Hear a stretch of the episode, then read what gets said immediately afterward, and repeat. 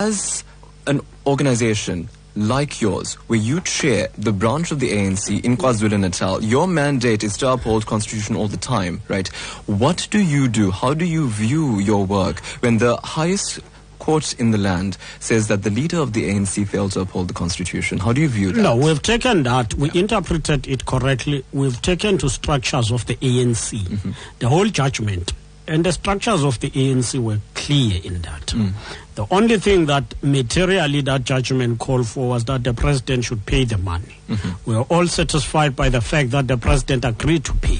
But you feel it's not shaping sentiment? It's not adding to sentiment? People haven't forgotten no, it. it's it's you can say people have not forgotten it, but we're dealing with the issue of the release of the minister. You can't ignore that prior to that meeting and that briefing, you had the likes of three of the biggest names in your party Deputy President Ramaphosa, Secretary General Gwede Mantashe, and Treasurer General Zweli Mkhize expressing their dissatisfaction as to what happened with regard to that cabinet reshuffle.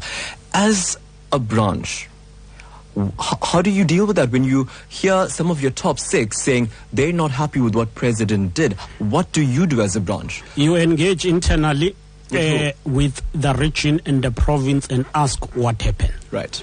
And then did you do we, that? Mm. we as the province, we provide answers. I was part of that extended NWC Right. meeting. It was reported clearly Mm. by all officials, the top six, Yeah. that the president raised the issue of his consideration of removing Pravin Gordhan last year November. Right. He raised that issue last year November. Mm. The matter was discussed extensively. Mm.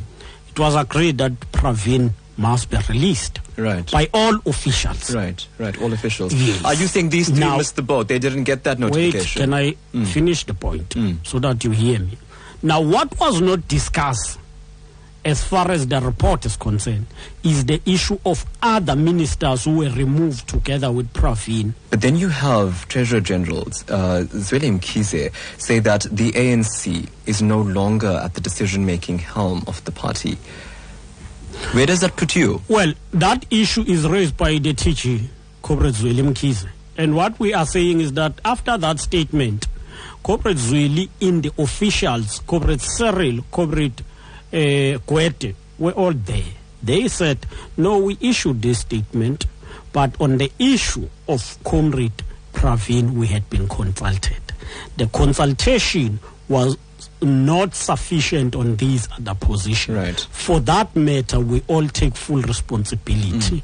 Your thoughts on the fact that there was some sort of confusion with regard to the state memorial that was planned for Mr. Kathrada. Does that break your heart as an ANC It does, but I think it's clear now because uh, it has always been portrayed as if it's President Zuma who said there should be no uh, uh, state It was presidency who issued that statement. It was presidency on the advice of the deputy president Cyril Ramaphosa. Mm, mm. Was it clear Comrade what the Cyril advice was? Ramaphosa, yes, Comrade Cyril Ramaphosa briefed us in the extended NWC that after engaging with the family, he engaged with the Director General in the presidency. They were of a view that their memorial service must be cancelled because of the engagement with the family and issues involved. It was him who was going to address that memorial service, Cyril Ramaphosa. And based on that, it was cancelled. Mm. The president only received a report on that matter.